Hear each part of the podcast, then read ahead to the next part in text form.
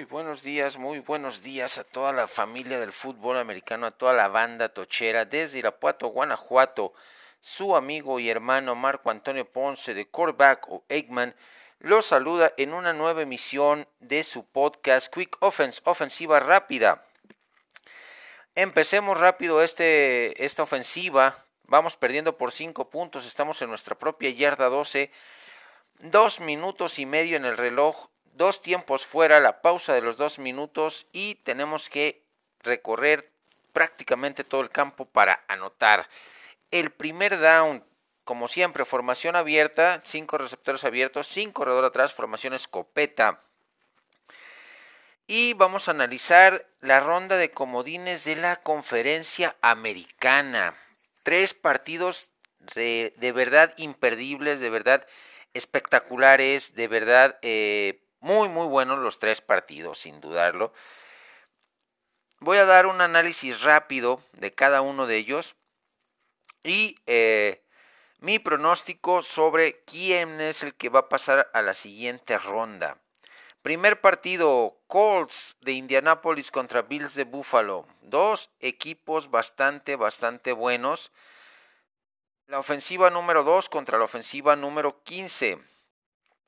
Me refiero a la ofensiva 2 de los Bills contra la, la 10, perdón, la 10 de los, de los Colts.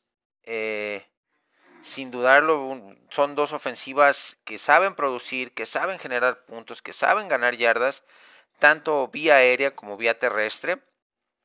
En cuanto a las defensivas, también están bastante equilibrados estos dos equipos.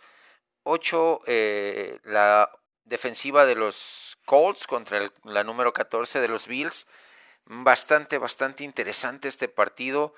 Juventud contra veteranía en la posición de mariscal de campo. Eh, Josh Allen por parte de los Bills contra eh, Philip Rivers, eh, veteranazo de, de cepa, comandando la ofensiva de los Colts. Como les digo, dos defensivas bastante sólidas, bastante interesantes de seguir. En este partido me inclino por la regularidad de los Bills que quedaron como, como campeones de su división de la AFC Este. Eh, bastante, bastante fuerte los Bills, cerraron muy bien.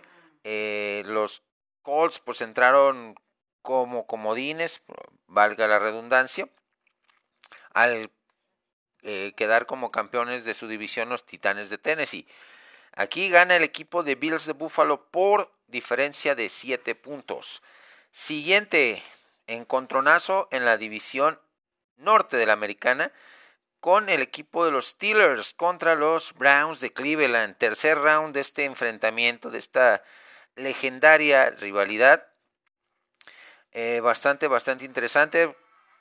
Repartieron victorias en este 2020. Eh, primero los Steelers eh, con, de manera contundente, 38-7 creo que quedó el primer partido, si mal no recuerdo. Y el segundo, 24-22 a favor de los Browns. Pues eh, Steelers eh, recupera piezas muy importantes a la ofensiva y a la defensiva. Nada más el detalle con Steelers y por lo cual inclino la balanza un poquito hacia los, los Browns y que sean los Browns los que clasifiquen.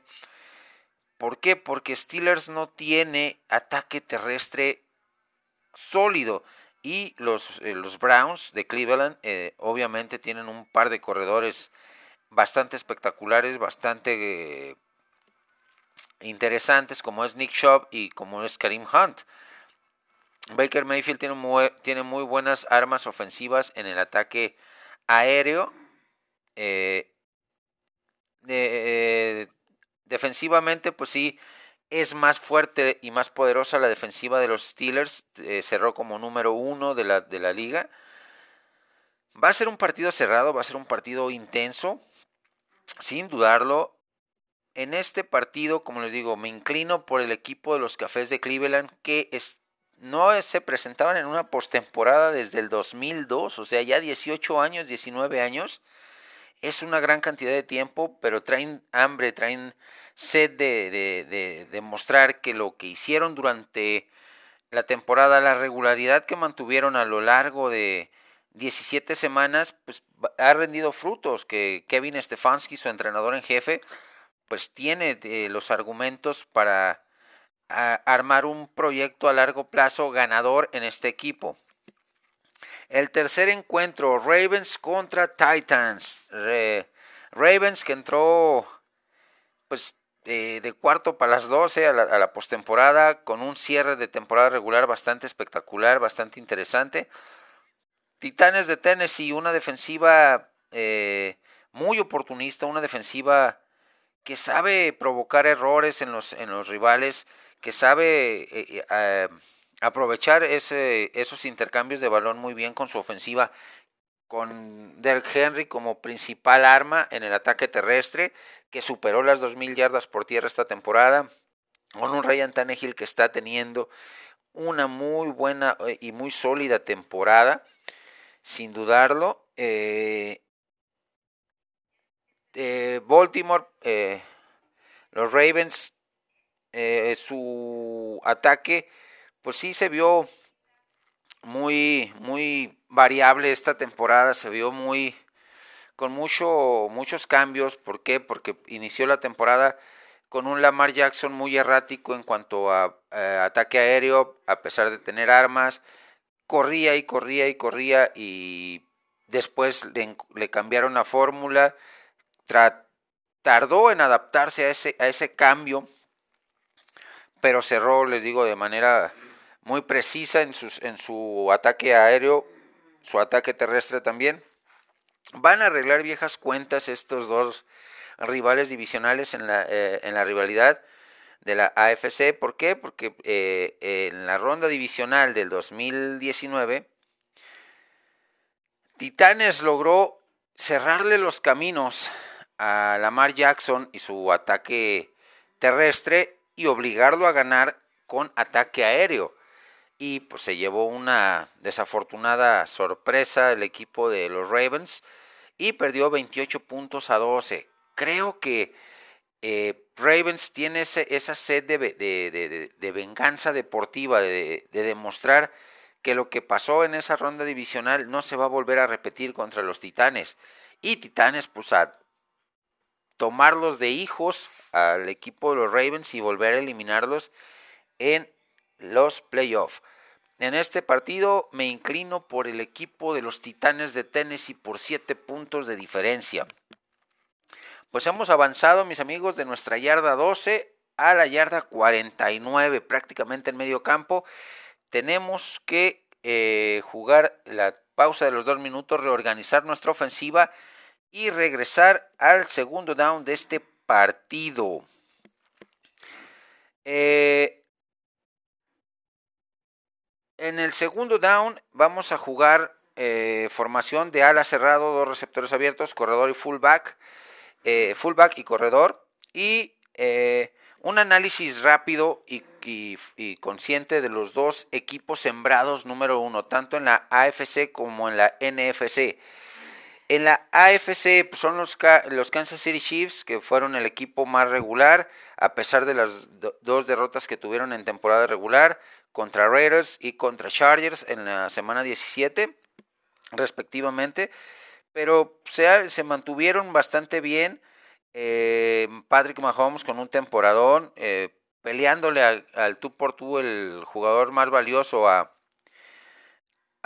Aaron Rodgers con 390 pases completos de 588, 66.8% de sus pases completos de Pat Mahomes 4.740 yardas eh, en general, en global, por, aire, un promedio de 8.1 yardas eh, cada pase que completaba, 38 pases de anotación, 6 intercepciones, pues tiene un arsenal eh, monumental Patrick Mahomes a su disposición en la ofensiva de los, de los jefes de Kansas City, del actual campeón y que es el candidato número uno a llegar a la postemporada, a llegar al Supertazón, repetir como campeones y formar una nueva dinastía en la liga. Eh, defensivamente es una defensiva sólida, una defensiva fuerte, una defensiva que sabe cerrarse en los momentos importantes de los partidos, que sabe eh, cómo jugar eh, rondas cruciales, rondas definitorias, y pues tiene ante sí el reto de mantener, eh, refrendar el título como campeones del Supertazón, mantenerse dentro de ese de ese estatus de equipo a vencer y sobre todo pues repetir como campeones reinantes eh, y dar ese golpe de autoridad. Por su parte, Green Bay en la, en la, en la nacional, pues también un equipo bastante balanceado. Eh, cerraron como la ofensiva número 5 y la defensiva número 9. O sea, mucho balance, mucho balance tiene el equipo de Green Bay en todas sus líneas. Aaron Rodgers con un temporadón, siendo el candidato número uno a ser el MVP de la temporada, sin dudarlo. Eh, terminó con 392 pases completos de 586, un 70.7 de pases completos, más de un 70%, o sea, un temporadón, 4.399 yardas, pues, bastante bien los, sus números, 8.2 su promedio, 48 pases de anotación a dos pases de touchdown de llegar a la marca de los 50 pases y solo 5 errores, 5 intercepciones. En un sistema ofensivo bastante, bastante tradicional, bastante simple para sus receptores abiertos, donde lucieron eh, tanto el ataque terrestre, tanto el ataque aéreo, una línea ofensiva muy sólida, la de Green Bay, que permitía pocas presiones a Aaron Rodgers y Aaron Rodgers es un maestro buscando eh, quitarse la presión cuando le llegaba, extender las jugadas, soltar muy rápido el balón, eh, ubicar a, sus, a, su receptor mejor ubicado eh, y con la posibilidad de generar yardas de más, teniendo un de, de, Devanta Adams bastante sólido, siendo uno de los mejores receptores de la liga. Una defensiva de Green Bay también eh, que solamente permitió en promedio 334 yardas en global, 221 por, por aire, 112 por tierra y 23 puntos en global por partido. O sea, eh, eh, solidez defensiva y balance ofensivo tiene Green Bay en su en su plantilla, profundidad en los en, en cada posición ¿Sabe Aaron Rodgers cómo manejar el, sistema ofensivo y optimizarlo de la mejor manera? El sistema ofensivo, el sistema defensivo, pues eh, bien administrado por Matt LeFleur, su entrenador en jefe. Así es que, eh, pues son los dos candidatos a repetir, a llegar a Supertazón, tanto Green Bay como Kansas City, y repetir la edición número uno del Supertazón que se dio entre estos dos equipos hace ya en el lejano 1968. Pues hemos avanzado, mis amigos, en este down de la yarda 49 de nuestro campo a la yarda 33 del rival. Fue un pase, un pase eh, a la zona del flat, eh, a, la, a la zona del slot, pero nuestro receptor consiguió bastantes yardas después de la recepción. Tenemos que quemar el, segundo de nuestros tres tiempos fuera para reorganizar la ofensiva e irnos con el tercer down de esta ofensiva. Tenemos un minuto 40 en el reloj para seguir avanzando, para seguir eh, generando yardas eh, en esta ofensiva. Vámonos al tercer down y es referente al ganador del trofeo Heisman en el colegial. Eh, y es Devonta Smith, receptor abierto de Alabama, de los Crimson Tide de Alabama, que ha tenido un temporadón espectacular, que es uno de los top 10 eh, en cuanto a jugadores dentro de la, eh, de la, de la NCAA para llegar al, a la NFL en el siguiente draft. Está dentro de los primeros cinco, tiene 22 años de edad, mide 1,85 de estatura. Eh, desde el 91 no había un ganador en el trofeo Heisman, que es el trofeo más preciado para los jugadores de forma individual, en la posición de receptor abierto. El último en ganarlo fue justamente Desmond Howard, aquel gran eh, jugador que brilló intensamente con el equipo de los Green Bay Packers, no como receptor abierto, sino como regresador de patadas, por su gran elusividad, por su gran eh, velocidad que tenía. Tenía manos muy seguras, era, era un jugador eh, espectacular.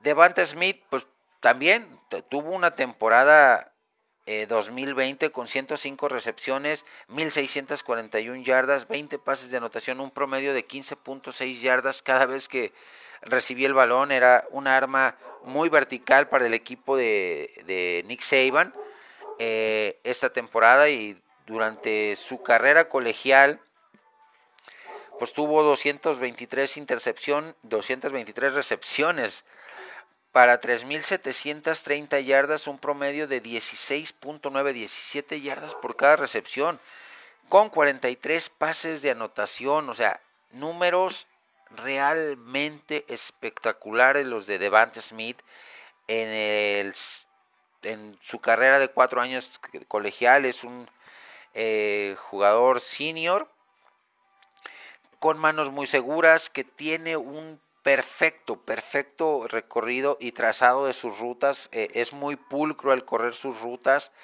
Eh, tiene espectacularidad. Eh, tiene un salto vertical realmente impresionante. supera a sus rivales con una facilidad pasmosa, llamémosle de esa manera. tanto puede jugar en, en posición de receptor abierto interno como por fuera, te genera muchas yardas después de la recepción. También lo utilizaron como regresador de patada en, el, eh, en Alabama y la velocidad que le imprime a, a, cada jugada es espectacular. Es realmente de llamar la atención. Así que equipos como Miami, equipo como Chicago, como eh, Filadelfia, como Jacksonville, el mismo Jacksonville, eh, van a estar detrás de Devante Smith como posible eh, jugador pick número uno de, de su equipo para fortalecer la posición de receptor abierto.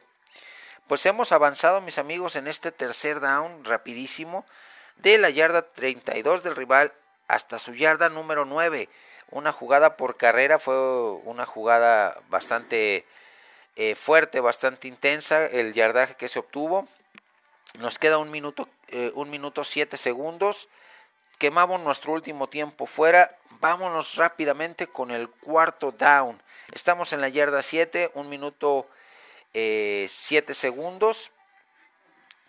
Vamos a analizar los tres juegos de ronda de comodín de la NFC.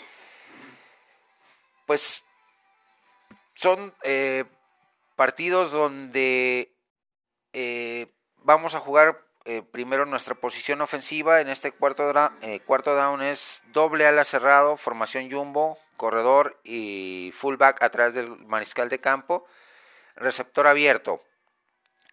El primer encuentro de este, de este compendio, de, este, de esta trilogía, es el que enfrentará a los Tampa Bay Buccaneers contra el Washington Football Team, que en papel eh, el Washington Football Team es el equipo más débil.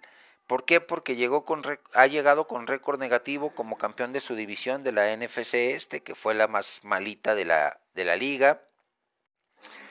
Con un entrenador en jefe nuevo, eh, el equipo de Washington, con los problemas que ya conocimos desde el principio de temporada, que le quitaron el nombre de Redskins, que Alex Smith eh, regresó después de dos años eh, de su espantosa lesión que tuvo en la pierna, que le reconstruyeron prácticamente la pierna contra un equipo sólido como lo es eh, Tampa Bay con un Tom Brady que está como los buenos vinos, entre más viejo mejor.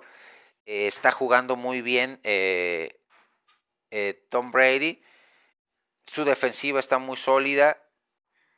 Eh, pero eh, a pesar de que no va como favorito Washington, creo sinceramente, y espero escuchar sus puntos de vista sobre este, este partido en específico y el que viene también en este mismo análisis, que el equipo de Washington Football Team viene motivado. Los últimos seis partidos eh, con Alex Smith de titular, cinco victorias, una derrota. Es un coreback que no es muy espectacular, pero te sabe administrar muy bien los partidos, que te sabe eh, distribuir el balón de una manera muy, muy, muy buena, que tiene teniendo un buen ataque terrestre como lo tiene con Antonio Gibson, el novato, y el, el otro corredor novato, con Terry McLaurin como receptor abierto, con los alas cerrados que tiene, con la buena línea ofensiva que, que, tiene, que le genera buenos huecos eh, al ataque terrestre, que genera buenas ventanas de pase y una defensiva muy sólida comandada por Chase Young que este es el punto eh, interesante de analizar en este partido. ¿Por qué? Por el simple hecho de que eh, el Washington Football Team es una de esas defensivas que le incomoda de manera importante a Tom Brady, que sabe llegarle, que lo va a incomodar, que lo va a tener eh, siempre bajo asedio, y eso le provoca a Tom Brady no jugar a un nivel óptimo. Y lo sabe Ron Rivera. Y lo sabe perfectamente Ron Rivera, el actual entrenador en jefe de, de Washington, y va a utilizar esa arma a su favor para eh, lograr sacar el, partido a su favor y ser el caballo negro de esta, de esta, de esta ah, ronda de comodines. Aquí sinceramente va a ser un partido de pocos puntos. Por lo bueno que son las dos defensivas, estamos hablando de la defensiva número 2 de la de Washington contra la defensiva número 6. En el ataque sí estamos un poquito desbalanceados. Tampa Bay Buccaneers está rankeado como número 7 y Washington como número 30, pero son números engañosos, son números que al final de cuentas, a la hora que se da el kickoff, eh, nos olvidamos de todas estas estadísticas que se generaron a lo largo de la temporada regular y nos enfocamos a lo que viene, nos enfocamos a lo que es el partido, el desempeño y la estrategia que se utilice para neutralizar las mejores armas que tenga cada, cada equipo. El segundo encuentro New Orleans Saints contra los Chicago Bears. Un partido donde también podría darse una sorpresa por lo sólido de la defensiva de los Chicago Bears. Vamos a estar ante dos defensivas que están dentro del top 15. Chicago es la número 11 y eh, Nueva Orleans, que fue subiendo poco a poco durante la temporada, llegó a quedar como la número 4. El balance eh, eh, o la, disparidad se da en las ofensivas, porque la, la ofensiva de los Saints mantuvo una regularidad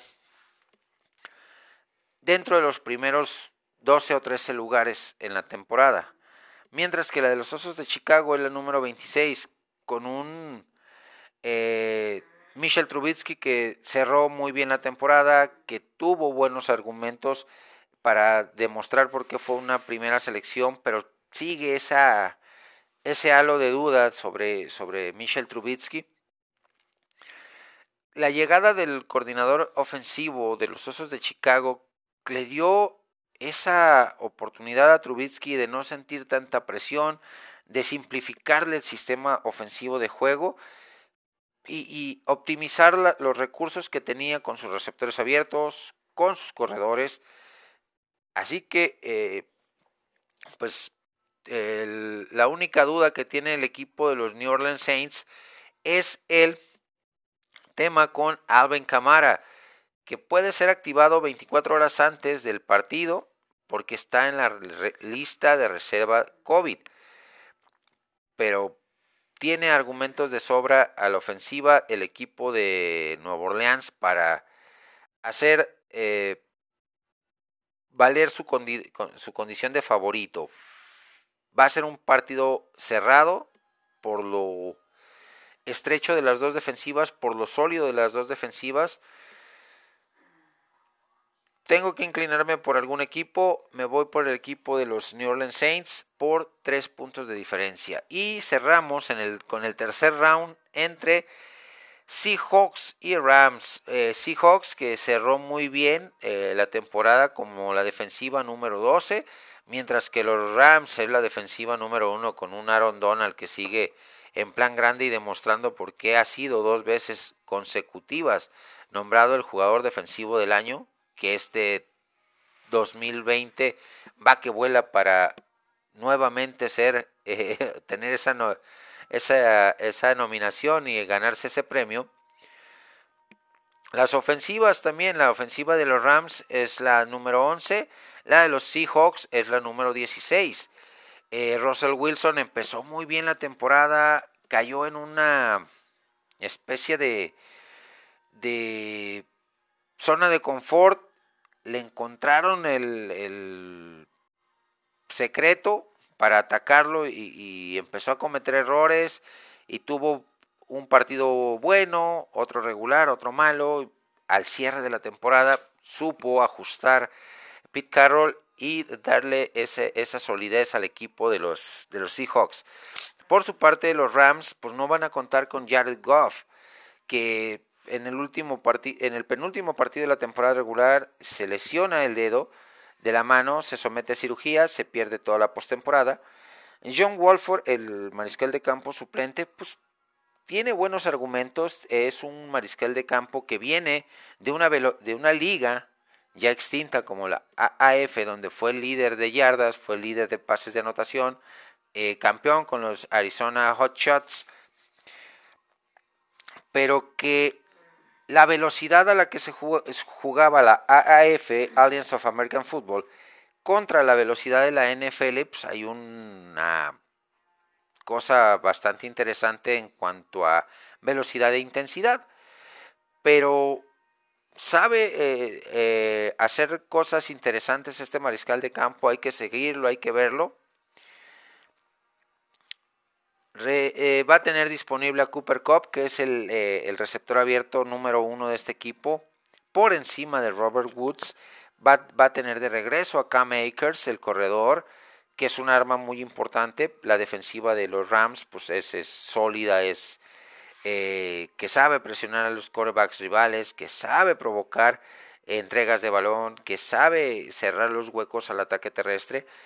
Eh, va a tener un trabajo bastante interesante Pete Carroll para neutralizar esta defensiva y hacer efectivo el juego eh, vistoso, el juego aéreo tan importante que tiene el equipo de los Seattle Seahawks.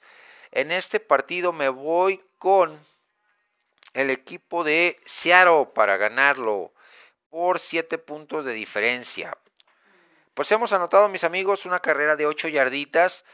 Eh, vamos por el punto extra para cerrar esta ofensiva y, ganar el partido, obviamente. Y vamos con un análisis rápido de la NCAA en su final colegial que se jugará el lunes 11 de enero.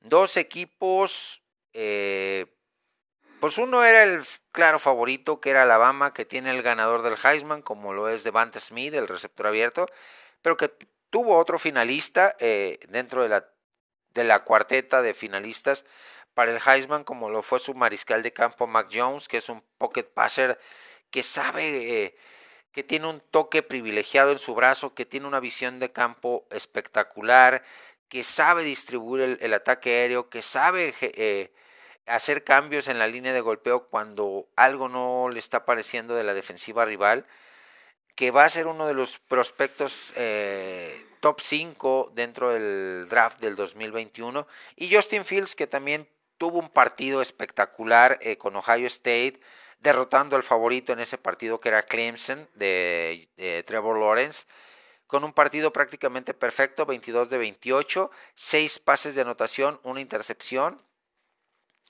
dos defensivas muy sólidas, tanto la de Alabama como la de Ohio State, dos ofensivas explosivas, una más balanceada en cuanto a ataque terrestre y ataque aéreo, como es la de eh, Alabama con Nayeh Harris, el corredor, que es un espectáculo ver este, este corredor eh, de, Alabama.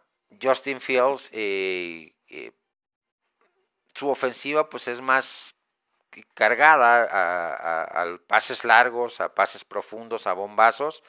Tienen buenos corredores, sí, también. Se había eh, manejado esta final, eh, me inclino obviamente por el Crimson Tide de Alabama y la experiencia y el colmillo largo y retorcido de Nick Saban. Se había mencionado tentativamente que por cuestiones de que previo o al finalizar los partidos de del Sugar Bowl eh, donde ganó Clemson, donde ganó Ohio State a Clemson 49 a 28, varios jugadores del equipo de Ohio State presentaron sintomatología del de COVID, el COVID-19 y también miembros del staff de cocheo, por lo cual se había dado la posibilidad de que se cambiara la fecha al 18 de enero en el mismo estadio, en el Hard Rock, pero sí moverse un, una semanita más a que se recuperaran estos jugadores.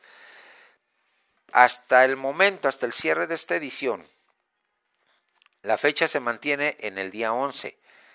Alabama perdió un partido por esta cuestión de la pandemia contra LSU, mientras que Ohio State sí se vio bastante afectado porque perdió tres partidos contra los Terrapins de Maryland, contra Illinois y contra los Wolverines de Michigan. O sea, tres partidos eh, que le eh, hubiesen ayudado a mantener su récord invicto o a demostrarnos eh, que era un equipo realmente que merecía estar, porque con seis victorias en la temporada, pues sí genera, generó esa, esa duda días atrás, antes del partido del, del All-State Sugar Bowl contra Clemson, pero pues le puso un, una arrastrada a la ofensiva de Justin Fields a la defensiva de Clemson. Eh, Trevor Lawrence tuvo muy buen partido en ese All State Sugar Bowl, pero no le alcanzó. Justin Fields fue dominante de principio a fin con su ofensiva de ataque aéreo al por mayor Va a ser un partido interesante, un partido intenso, sin dudarlo. La final de la NCAA en su temporada 2020. Con el número uno contra el número 3. Bastante, bastante interesante. Como les digo, aquí me, voy por el equipo de Alabama. Para ganar, sin dudarlo, eh, por una diferencia de 14 puntos. Pues hemos cerrado nuestra ofensiva, mis amigos, hemos ganado el partido. Los escucho en mis diferentes redes sociales, en mi Twitter, en mi Facebook, en WhatsApp, eh, sus, puntos de vista y sus análisis sobre cada uno de los temas de, este, de, este, de esta ofensiva. Saludos cordiales a toda la banda, a todos los hermanos eh, de los diferentes grupos de WhatsApp en los que estoy integrado a mis hermanos eh, Héctor Manuel Salinas de Los Cabos, Fernando Fumagali de Argentina, Mario Lorenzo y David Armero de España, Rodrigo Camacho Aldaos de Multimedios Guadalajara y a toda, toda la familia del fútbol americano. Nos vemos, disfrutemos este fin de semana de ronda de comodines y el cierre de este fin de semana, el comienzo de la próxima con la final colegial hasta la próxima.